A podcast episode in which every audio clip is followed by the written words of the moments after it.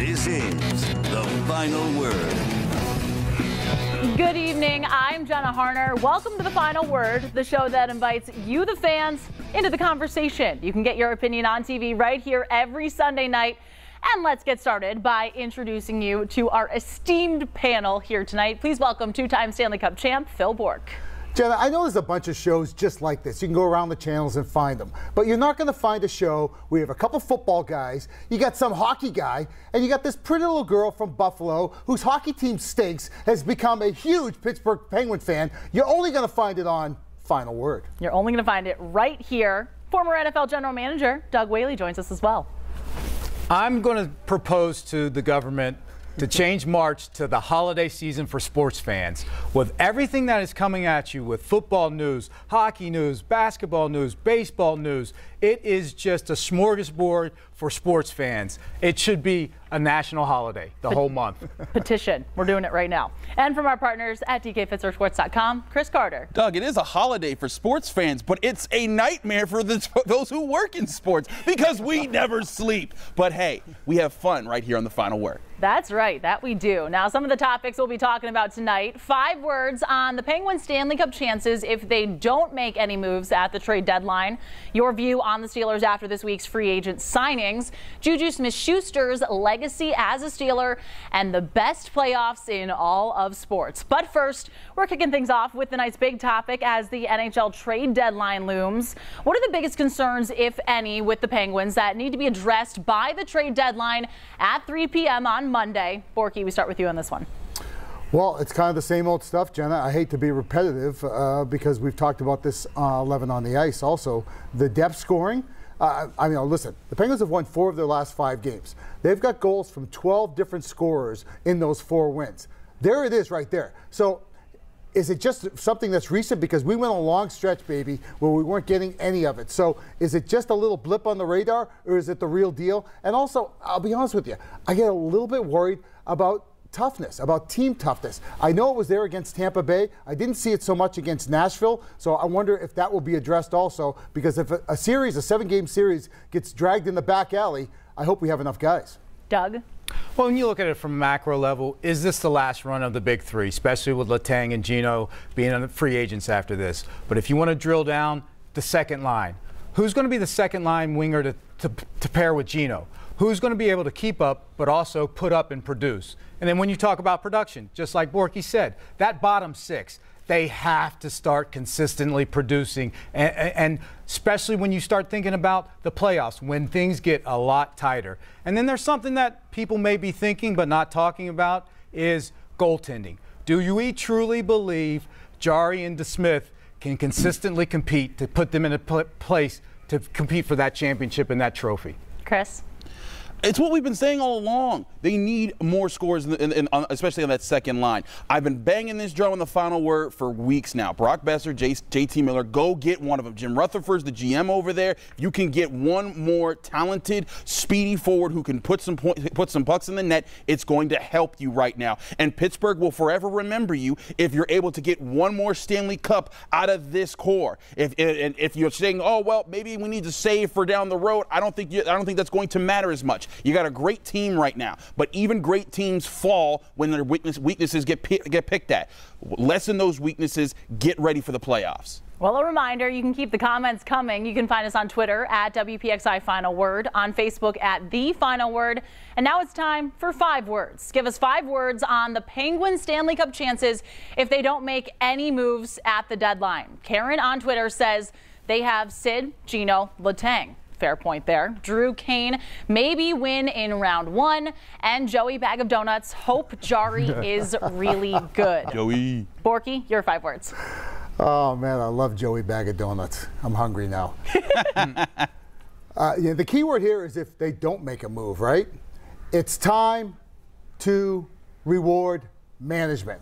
Those are my 5 words. If there's no deal done, that means management believes in you. That means management is saying, you're taking us to the promised land. You're bringing cup number 6 to us. It's time for those guys. And when I say management, I'm talking about I'm talking about Ron Hextall, but I'm also talking about Mike Sullivan, because Mike Sullivan has believed in a lot of guys. He continues to put guys over the boards, give them a jersey, and I think at times it can become a one-way street. Yeah, they kill penalties. Yeah, they do a lot of little things. But again, that's good. I need great. Listen, I've been around 5 Stanley Cups in this town. I know what I'm talking about. If you want to get to that promised land, you need those guys to start giving back to a coach and a management that believes in you. Doug, your 5 words. Elite teams improve their roster. If you look at Colorado, Florida, those teams have made moves to get better. Have the Steelers been playing? I mean, the Pens been playing good 4 out of the last 5? Absolutely. But if you start looking around and seeing all these other good teams getting better, and you stay put, what message are you sending your fans, your organization, but more importantly, that locker room? They have to be able to say, we're going to keep up with the Joneses. We are good, but we got to get better, especially if this is that last run for the top 3 guys. Chris, your 5 words. Solid, but why risk it? When you look at this, I mean, it's exactly what Doug's saying. Why are you waiting? What are you holding on to for? The elite teams out there, you still work to get better. The Los Angeles Rams, one of the most talented teams in football going into the season and through the middle of the season. And guess what? They still traded to go get Von Miller to add on to it. Could they have won the Super Bowl? Maybe. I don't know. But they got Von Miller, and then they won the Super Bowl anyways. So don't ask those questions on the back end. Do the moves now, and don't have any regrets later saying, hey, we threw everything we had at this to make it work. If it didn't, oh well, we gave it a shot. Well, don't go anywhere, because when we come back, we are headed to Heinz Field. We're taking a look at your view of the Steelers after their free agency signings this week, and they made some splash moves. Sue Ellen on Facebook says, doesn't matter what the fans think, the Rooneys are going to put on the field the best within the cap team to win. Let's go Steelers. The final word, we'll be right back.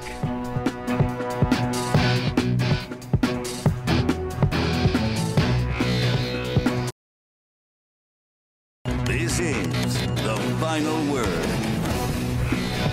And welcome back to the final word. It was a busy week for the Steelers front office. They made multiple signings at the start of free agency. So we're taking a closer look. What's your view of the Steelers after their free agent signings this week? Chris, kick us off.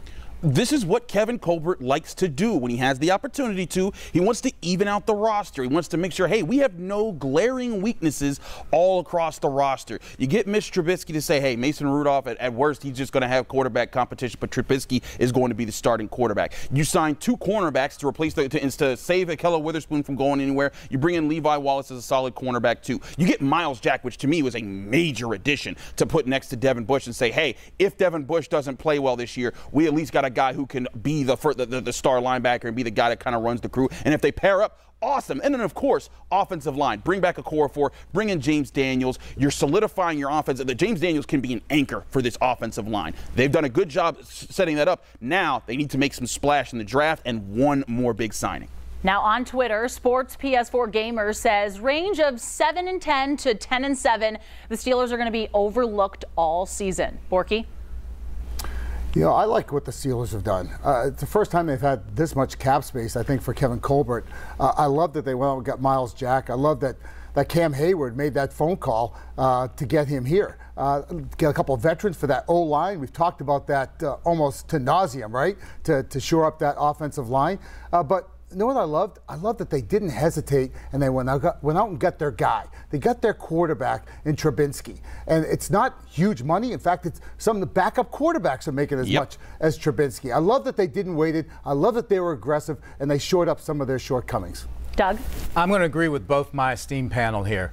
What they did was solidify their needs with cap-friendly signings of veterans that can come in and compete. And if they get beat out by a draft pick, they're cap friendly enough that they're going to provide solid depth. What this does, though, is open up that draft board. It lets them truly be able to follow that board and pick the best player available. And when you do that, that eliminates you having that need-based approach. And when you have that need-based approach, you have a propensity to overdraft. So in my view, they had a well-defined plan that wanted to give them flexibility in the draft, and they executed it to a T.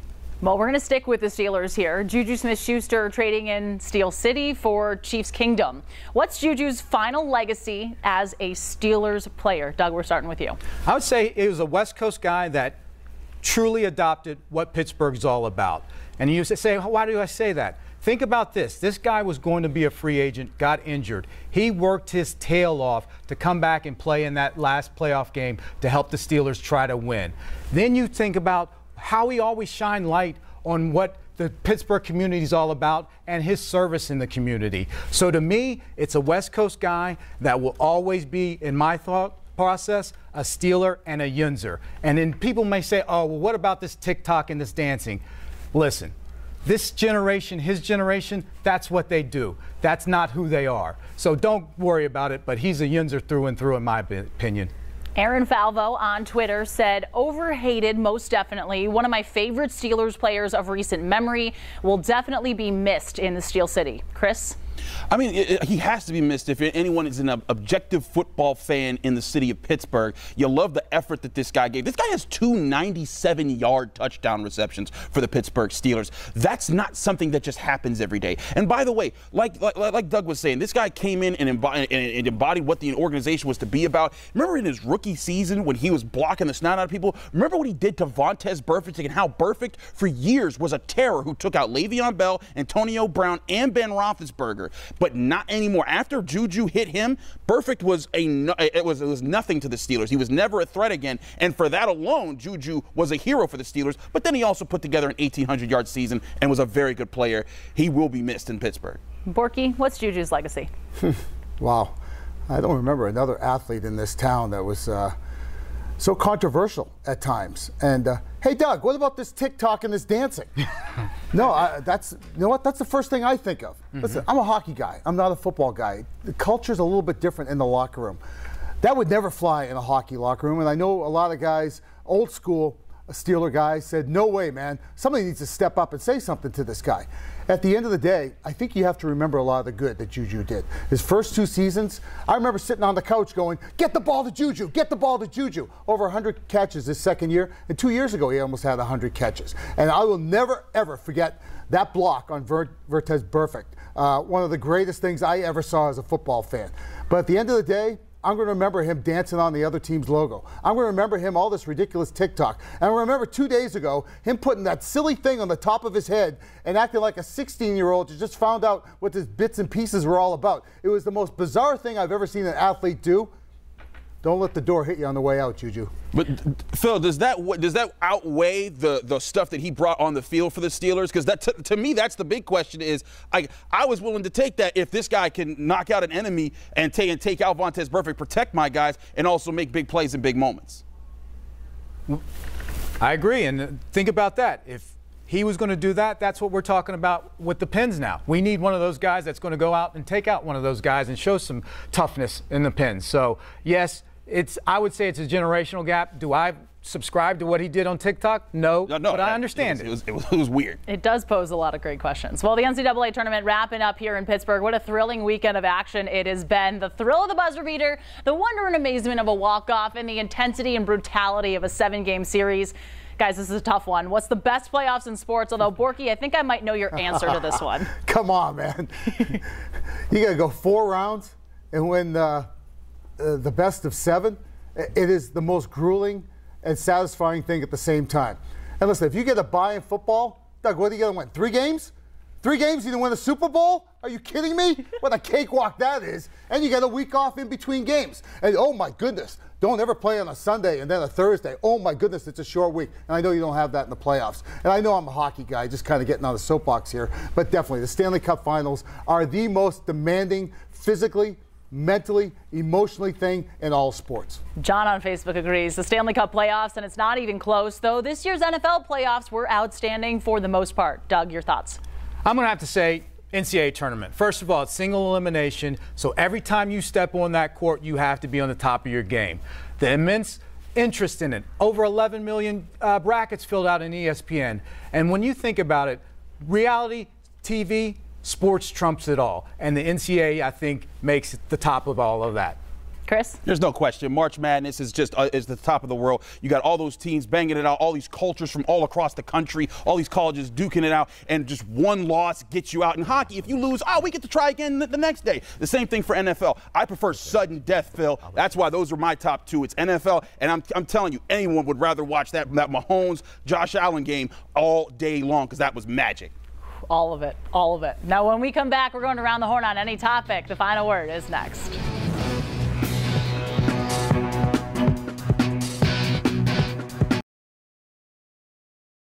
This is The Final Word. It's time now for The Final Word. Everybody gets a chance. Doug, take it away. The NFL is going into a golden age. When you think about it, the NFL is a QB-driven league, and there is a glut of quarterbacks that are playing at a high level that the NFL hasn't seen in a long time and maybe even ever. Think about it. You got Wilson, Carr, Herbert, Mahomes, Jackson. And that's just one division in the AFC. Then you throw in Watson. Then you throw in Burrow. Oh, that's two. So what I'm saying here is if you're a football fan and more importantly an NFL fan, this league is set up to dominate the U.S. sports scene for years to come. You have to be smiling ear to ear. Borky, your final word? I'm glad you guys brought up March Madness because it is very exciting. I love it. I love my Kansas Jayhawks to go all the way. I also love watching the 15th seed beat a number one seed or a number two seed. It's exciting. It's great. But you know what? There's something in the air right now. And when those dogwood trees start to bloom, I want you to go outside and take a big inhale. Just bring it all in, because you know what you're going to smell? You're going to smell playoffs, baby. It's right around the corner. Playoff hockey is around the corner. 20 games to go for your Pittsburgh Penguins. They're making a run. Maybe something magical this year. But watch when those dogwoods start blooming, it means playoffs are around the corner. Chris, your final word. A lot of Steelers fans are going to be saying, we lost Juju, we lost James Washington, we got to just go offense, receiver in the first round of the NFL draft. Not so fast. This still needs to be about defense. One other thing, this is a really deep receiver draft. You can wait till the second, third, and fourth rounds and get guys like Christian Watson or Sky Moore or Alec Pierce. There's going to be talented guys like that, but right now the Steelers still need to get a really good playmaker in free agency at the safety position, and Tyrann Mathieu is sitting right there for them. If they can get him and still get an A1 type of defender, I'm talking Andrew Booth, Jordan Davis, Devontae Wyatt, one of those guys to boost the defense, this unit's going to be very dangerous next year and take on several of those star quarterbacks. Now, earlier this week, a tweet made its way around social media saying women get less coverage during March Madness because there's less madness, fewer upsets, and the bracket is predictable. Yet this year alone, there's more parity than ever before. As of this show, there have been 8 double-digit seeds pulling off upsets in the women's tournament. In the men's tournament, there's been 9. Gone are the days of flipping a coin to see if you'll pick UConn or Tennessee as the champion in your bracket. Women's college basketball is stronger than it's ever been. Hear, hear. Well, thanks so much for joining us on The Final Word. Have a great night.